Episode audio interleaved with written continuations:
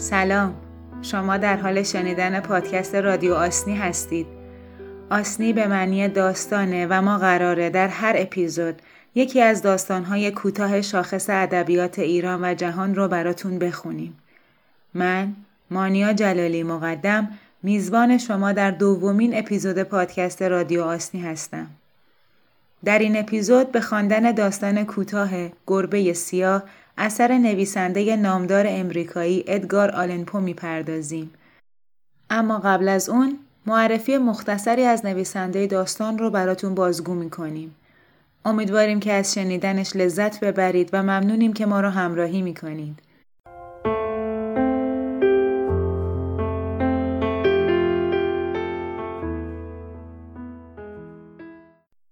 ادگار آلمپو نابغه پریشان خیال داستانهای حراسانگیز در 19 ژانویه سال 1809 در بوستون امریکا به دنیا آمد. پدرش دیوید پو از اهالی بالتیمور مرینلند و مادرش الیزابت آرنولد هاپکینز مهاجر انگلیسی بود. ادگار وقتی یک سالش بود پدرش و در دو سالگی مادرش رو از دست میده. پس از مرگ مادرش جان آلن و همسرش فرانسیس ادگار رو به فرزند خوندگی قبول می‌کنن و از اون به بعد نام خانوادگی اونها هم به نام خانوادگی ادگار اضافه میشه.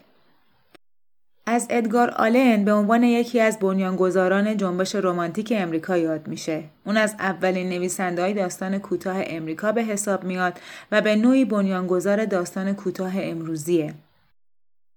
همچنین پو رو به عنوان مبدع داستانهای کارگاهی می‌شناسن و علاوه بر اینها از اولین نویسندگانی بود که از ژانر علمی تخیلی استفاده کرد.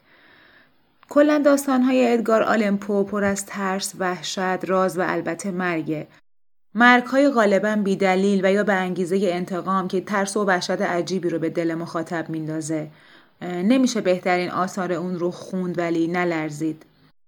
این داستان ها محصول ادغام آگاهانه تخیل و ذهن تحلیلگر آلمپو هست. به نظر اون الهام لازم هست ولی کافی نیست. پو علاوه بر اینکه نویسنده نامداری بود، شاعر، ویراستار و منتقد ادبی برجسته هم در زمان خودش بوده. اون از اولین نویسندگانی بود که سعی داشت تنها از راه نویسندگی مخارج زندگیش رو بگذرونه و به همین خاطر همیشه دچار مشکلات مالی توی کار و زندگیش بود. پو زندگی پرفراز و نشیبی داشت و سرانجام وقتی که تصمیم گرفت با نامزد دوران جوانیش المیرا شلتون که حالا یه بیوهزن پولدار بود زندگی جدیدی رو تشکیل بده به یک بار پیکر بیمار و بیهوشش در یک جوی آبی در بالتیمور پیدا شد و سرانجام در هفتم اکتبر سال 1849 در بیمارستان درگذشت. دلیل واقعی مرگش هم هیچ وقت مشخص نشد.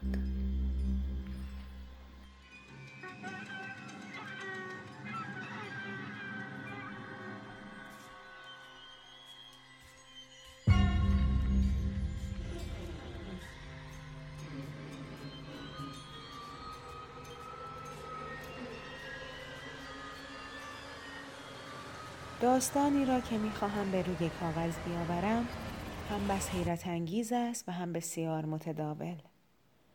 انتظار باور آن را ندارم. انتظار باوری که حتی حواس خود من نیز حاضر به گواهی آن نباشد تنها یک دیوانگی است و من دیوانه نیستم. بیگمان خواب هم نمی بینم. من فردا خواهم مرد و امروز می خواهم روح خود را آرامش بخشم. می‌خواهم بقایع را بدون تفسیر و چکیده بازگو کنم. بقایعی که با گذشت هر لحظهش به خود لرزیدم، عذاب دیدم و گامی به سوی نابودی برداشتم. با این همه کوشش نخواهم کرد همه چیز را بی پرده بیان کنم. بقایعی که جز نفرت و بیزاری بر نمی انگیزد. البته ممکن است به نظر پارهی بیش از آن که حیرت آور باشد شگرف بنماید.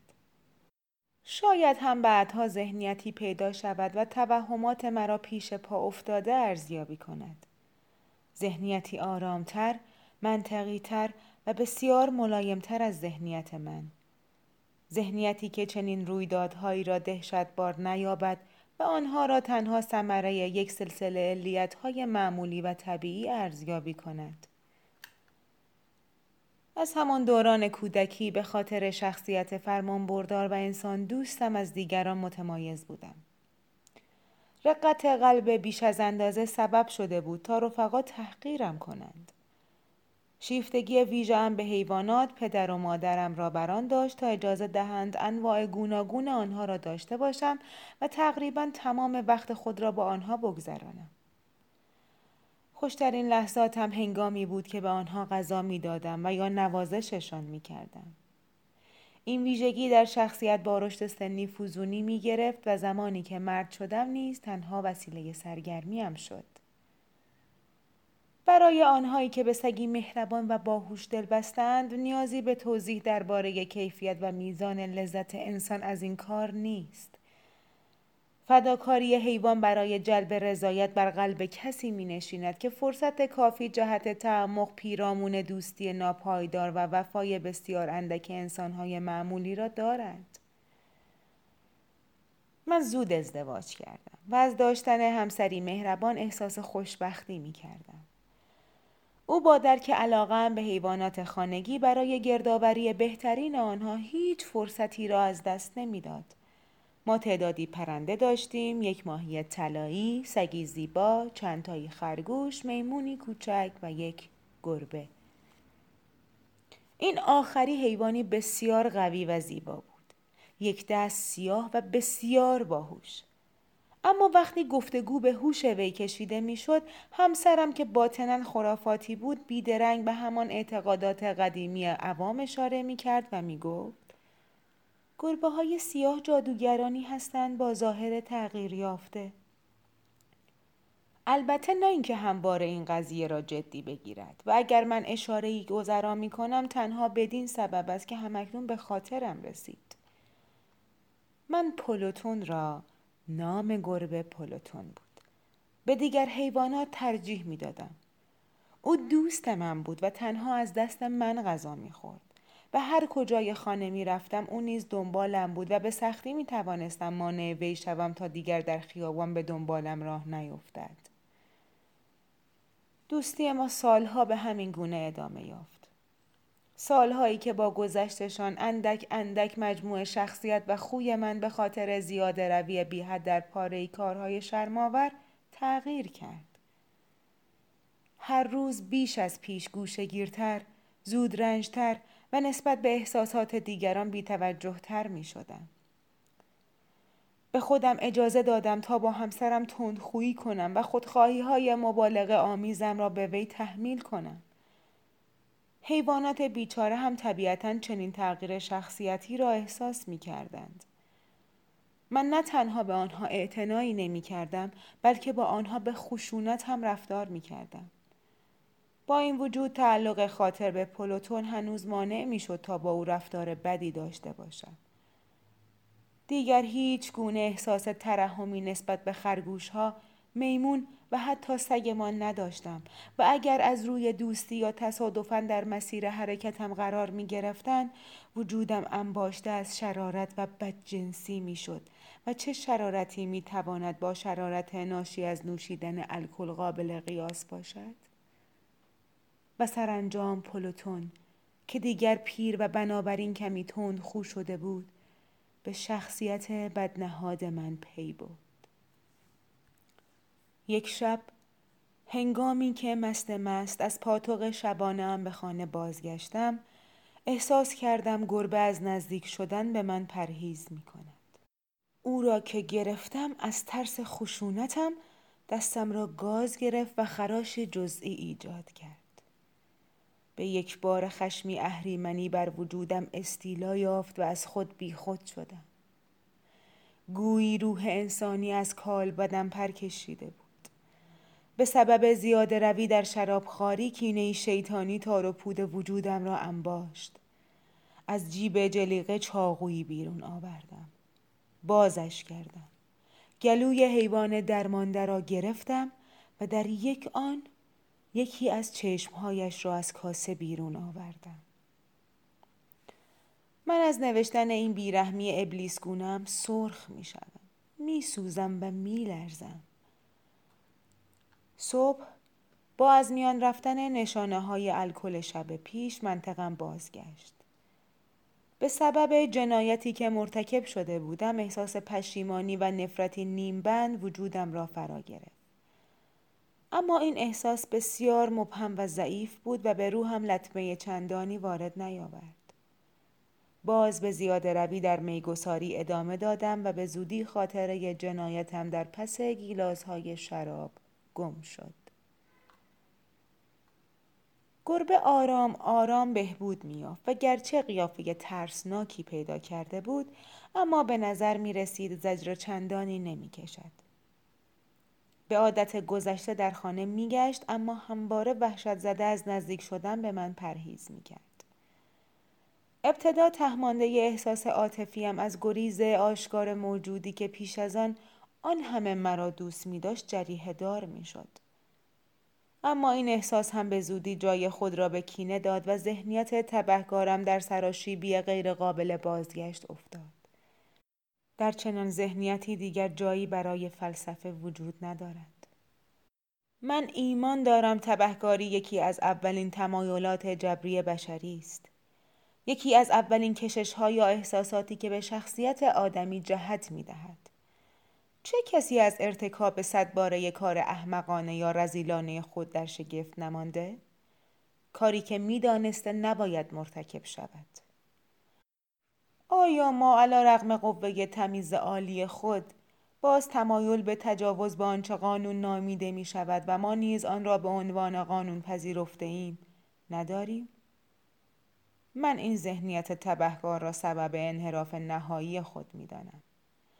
انحرافی که مرا به سوی آزار و سرانجام ارتکاب جنایت نسبت به آن حیوان بی آزار کشاند. عشق به شرارت اتش بی پایان روح است برای خدازاری. یک صبح خونسرد گرهی بر گردنش زدم و از شاخ درختی آویزانش کردم. لحظه ای بعد اشک جانکاه ندامت چشمانم را پوشانده بود. او را دار زدم چون می‌دانستم پیش از آن دوستم می داشته. چون می‌دانستم هیچ کاری که سبب خشم من شود انجام نداده. دارش زدم چون می‌دانستم به این ترتیب مرتکب گناه می شدم. گناهی نابخشودنی که روحم را برای همیشه به رسوایی می کشاند. گناهی آنچنان عظیم که حتی رحمت بی پایان خداوندی هم اگر چنین چیزی ممکن باشد. شامل حالش نمی شود. شب همان روز جنایت به دنبال فریاد آتش از خواب پریدم. پرده های تخت خوابم در میان زبانه های آتش می سوخت. تمام خانه می سوخت. بالاخره به هر ترتیب بود من همسرم و پیش خدمتمان توانستیم جان سالم به در بریم. همه جا ویران شده بود. همه چیزم از کف رفته بود. از همان زمان دیگر در نومیدی غلطیدم گرچه آنقدر ضعیف نیستم دا در پی رابطه ای میان صفاکی خود با آن فاجعه باشم اما وقایع زنجیروار بعدی را هم نمی‌توان نادیده انگاشت روز بعد از آتش سوزی به ارزیابی ویرانی پرداختم دیوارها به جز یکی در هم فرو ریخته بودند دیوار پابرجا به خلاف آنهای دیگر تیغه بیش نبود و حدودا میان امارت درست مماس با تخت خواب قرار داشت. قسمتی از این امارت در برابر آتش سوزی مقاومت کرده بود. سبب آن هم دوباره سازی اخیر بود. نزدیک دیوار عده زیادی گرد آمده بودند. چندین نفر هم به دقت و با توجهی خاص گوشه و کنار را بازسازی می کردند. عبارات شگفتآور است عجیب است و نظایران کنجکاویم را برانگیخت نزدیک دیوار رفتم تصویری برجسته بر سطح هنوز سفید دیوار حک شده بود تصویر قولاسای یک گربه. دقت تصویر حیرت آور بود. حیوان با ریسمانی بلند به دار آویخته شده بود. از دیدن آن هیئت شبهگونه بیگمان جز شبه چیز دیگری نبود. بر جای میخکوب شدم. برای چند لحظه وحشت سر تا پایم را فرا گرفت. اما بلا فاصله به کمک منطق قضیه را برای خود حل کردم. من گربه را در باغ دار زده بودم و به دنبال فریاد کمک جمعیت زیادی وارد باغ شده بود. بنابراین بیشک کسی ریسمان حیوان را باز کرده و از پنجره اتاق به درون پرتاب کرده بود تا مرا از خواب بیدار کند. و حیوان بیچاره در همان حال پرواز میان دیوار دیگر اتاق که در حال فرو ریختن بود و دیوار سالم له شده بود. ترکیب گچ تازه دیوار و آمونیاک جسد و گرمای آتش هم سبب ثبات تصویر شده بود.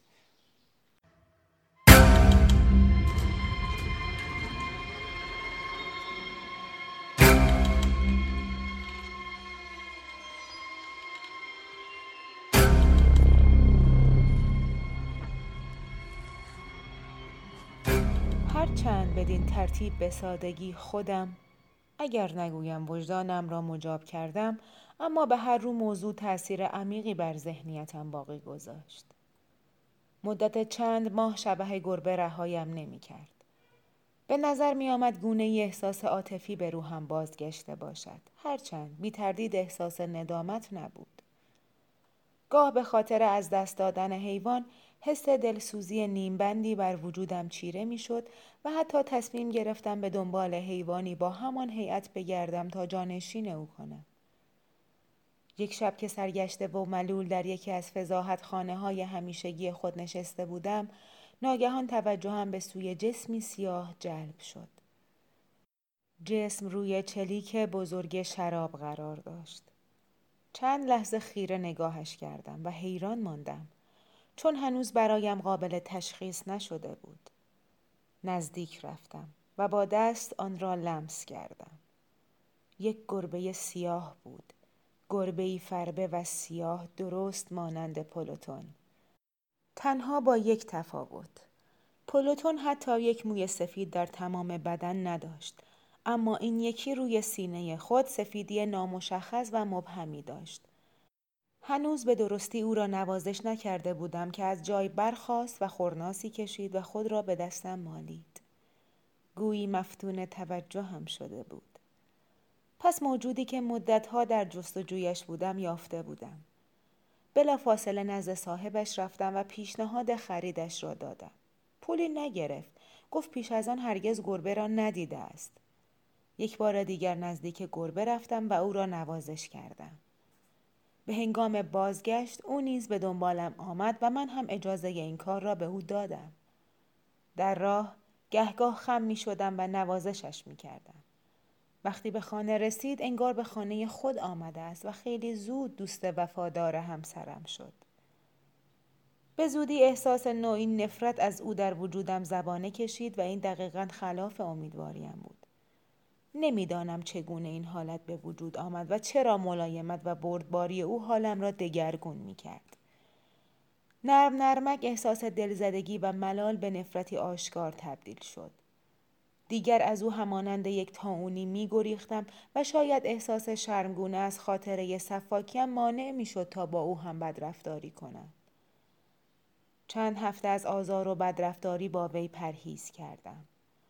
اما به تدریج و آرام آرام به جایی رسیدم که نفرتی بیان نکردنی نسبت به او وجودم را فرا گرفت و از او همچون موجودی تا اونی می گریختم. بیگمان یکی از دلایل نفرتم یک چشم بودن او بود. زیرا درست فردای آوردنش متوجه شدم او نیز مانند پلوتون از داشتن یک چشم محروم است و شاید همین مسئله سبب شد تا او به همسرم نزدیکتر شود و الفتی ناگفتنی میان آنها برقرار شود. میان او و همسرم با آن احساسات لطیفش که پیش از آن سرچشمه ساده ترین و نابترین لذات من بود. هرچه نفرت من از گربه بیشتر می‌شد علاقه او به من نیز بیشتر می‌شد و با لجاجتی عجیب که درک آن برای خواننده مشکل است قدم به قدم همراهیم می‌کرد هرگاه می نشستم یا زیر صندلیم چون پاتمه می‌زد یا روی زانوانم می نشست و نوازشم می کرد و اگر از جای بر می خواستم تا قدمی بزنم میان پاهایم می لولید و گاه تقریبا سبب می شد سکندری بخورم. و یا با فرو بردن پنجه های بلند و تیز خود در لباسهایم خود را به سینه ام می رسند. در چنین لحظاتی آرزو می کردم می توانستم با ضرب مشتی هلاکش کنم.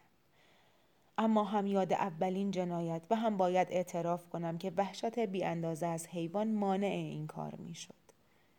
این وحشت وحشت جسمانی نبود. بازگوی این هم فراوان رنجم می دهد و شاید این به دلیل شرم از اعتراف باشد. آری، حتی در سلول مجرمین نیز اعتراف به سبب وحشت و نفرتی که حیوان در من برمیانگیخت و نشان از خیالات واهی داشت شرمآور است.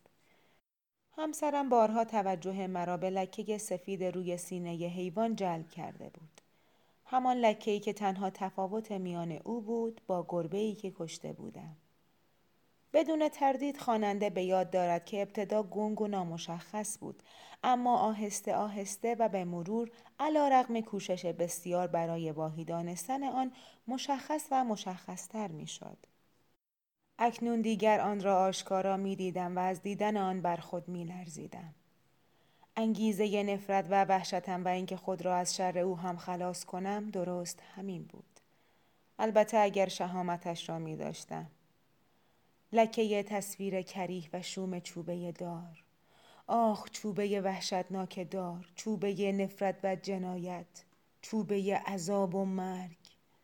من دیگر بدبختترین موجود بشری بودم به سبب این بدبختی حیوانی وحشتناک بود حیوانی که من با نفرت تمام برادر او را کشته بودم من مرد تربیت شده و انسانی به تمام معنی گرفتار بدبختی غیرقابل تحملی شده بودم افسوس دیگر خوشبختی برایم مفهومی نداشت نه شب و نه روز در تمام طول روز آن موجود وحشتناک یک لحظه تنهایم نمیگذاشت و در شب هم هر لحظه که کابوس حراسناک مرگ رهایم می کرد نفس مرتوب و وزن سنگین وی را روی سینهام احساس می کردم. فشار روحی آنچنان در تنگنایم قرار داد که خوی محزون و تهمانده انسانیت خود را نیز از دست دادم و خبس تینت و نفرت تنها اندیشه درونیم شد. با این همه همسرم هرگز لب به شکایت نمی گشود و ستمهای روزافزون مرا با شکیبایی دهشتباری تحمل می کرد. از شکیبایی تحمل ناپذیر وی روح سرکشم گرفتاری خشمی توفانزا می شد. یک روز برای کاری روزمره راهی زیرزمین امارت قدیمی که فقر وادارمان می کرد در آن زندگی کنیم شدم. همسرم و گربه سیاه نیز همراهیم کردند. هنگامی که از پله هایی باشی به تند پایین می رفتیم گربه به عادت همیشگی پیشا پیش و تقریبا در میان پاهای من حرکت می کرد و در یک آن چنان به پاهایم چسبید که نزدیک بود با سر از پله ها سقوط کنم. خشمی جنون آسا وجودم را فرا گرفت. ترس کودکانه خود را فراموش کردم و با تبر به حیوان حمله بردم.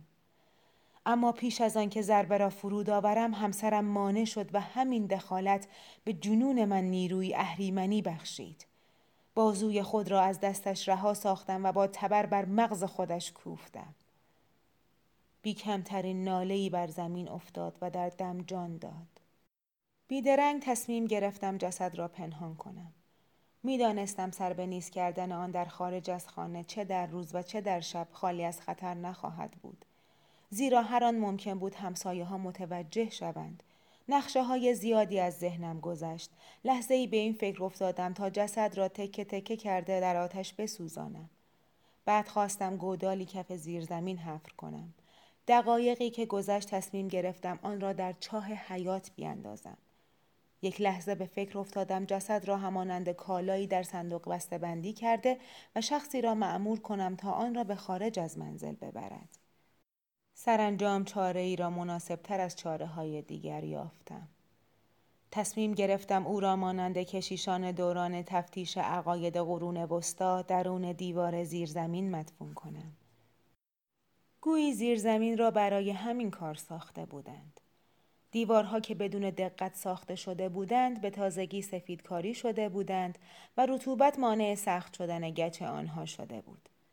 افسون بر این در بخشی از دیوار برآمدگی مناسبی وجود داشت شبیه برآمدگی دودکش بخاری یا اجاق دیواری که ظاهرا دیوار آن هم شبیه سایر قسمت‌های زیرزمین بود بیگمان می توانستم به سادگی آجرهای آن قسمت را بردارم جسد را پشت آجرها قرار دهم و دوباره آنها را به گونه نخست روی هم بچینم.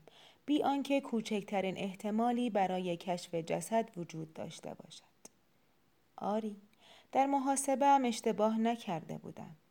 به کمکی میله آهنین آجرها را به راحتی یکی پس از دیگری بیرون کشیدم و پس از آنکه جسد را به دقت درون دیوار قرار دادم دوباره آنها را در جای اول خود چیدم. مدتی زحمت کشیدم تا توانستم گچی درست با همان رنگ سابق تهیه کنم و سطح کنده شده را بپوشانم. نتیجه کار بسیار رضایت بخش بود و اوضاع بر وفق مراد. جای کوچکترین دست خوردگی به چشم نمی‌خورد.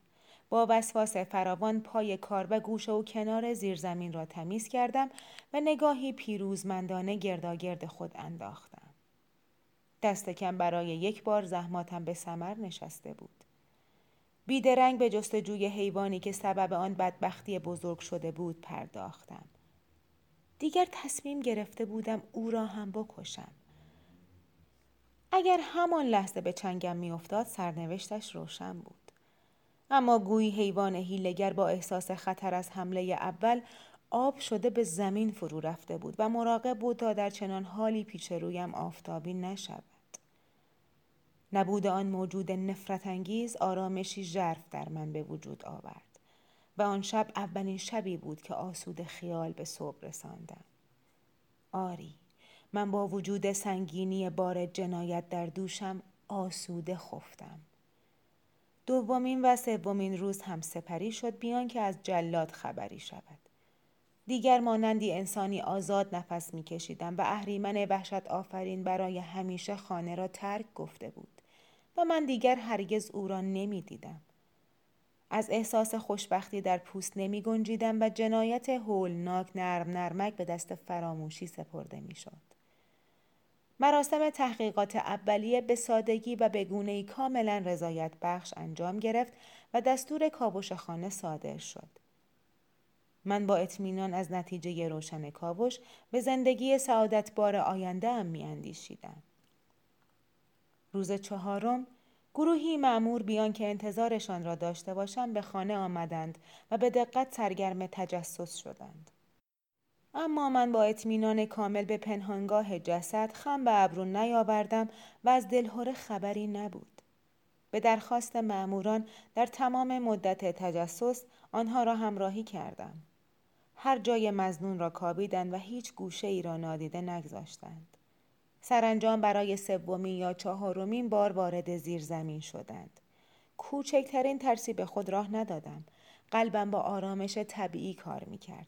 در تمام مدت دست به سینه آسود خاطر درازا و پهنای زیر زمین را می پیمودم. معموران خوشنود از جستجوی دقیق بسات خود را برچیدند و آماده رفتن شدند. دیگر یارای سرکوبی شادمانی خود را نداشتم. دست کم باید جمله‌ای به نشانه پیروزی و اینکه آنها را از بیگناهی خود مطمئن سازم بر زبان میراندم. وقتی خواستن از پله ها بالا بروند تحمل از کف دادم و رو به آنها کردم. آقایان خوشحالم از اینکه سوء زن شما برطرف شده. برای همه شما آرزوی سلامتی می کنم. امیدوارم از این پس رفتارتان کمی معدبانه تر باشد. آقایان در ضمن لازم است یادآوری کنم که این خانه بسیار خوب ساخته شده. دیوانوار و گستاخانه صحبت می کردم بی آنکه به درستی دریابم چه می کنم. به جرأت می توانم بگویم قابل ستایش است. به ویژه دیوارها. دارید می روید؟ آقایان این دیوارها عجیب محکم ساخته شده اند. و در آن لحظه با گستاخی خشمالودهی انتهای اسای خود را درست به همان قسمتی که جسد همسرم را قرار داده بودم کوبیدم.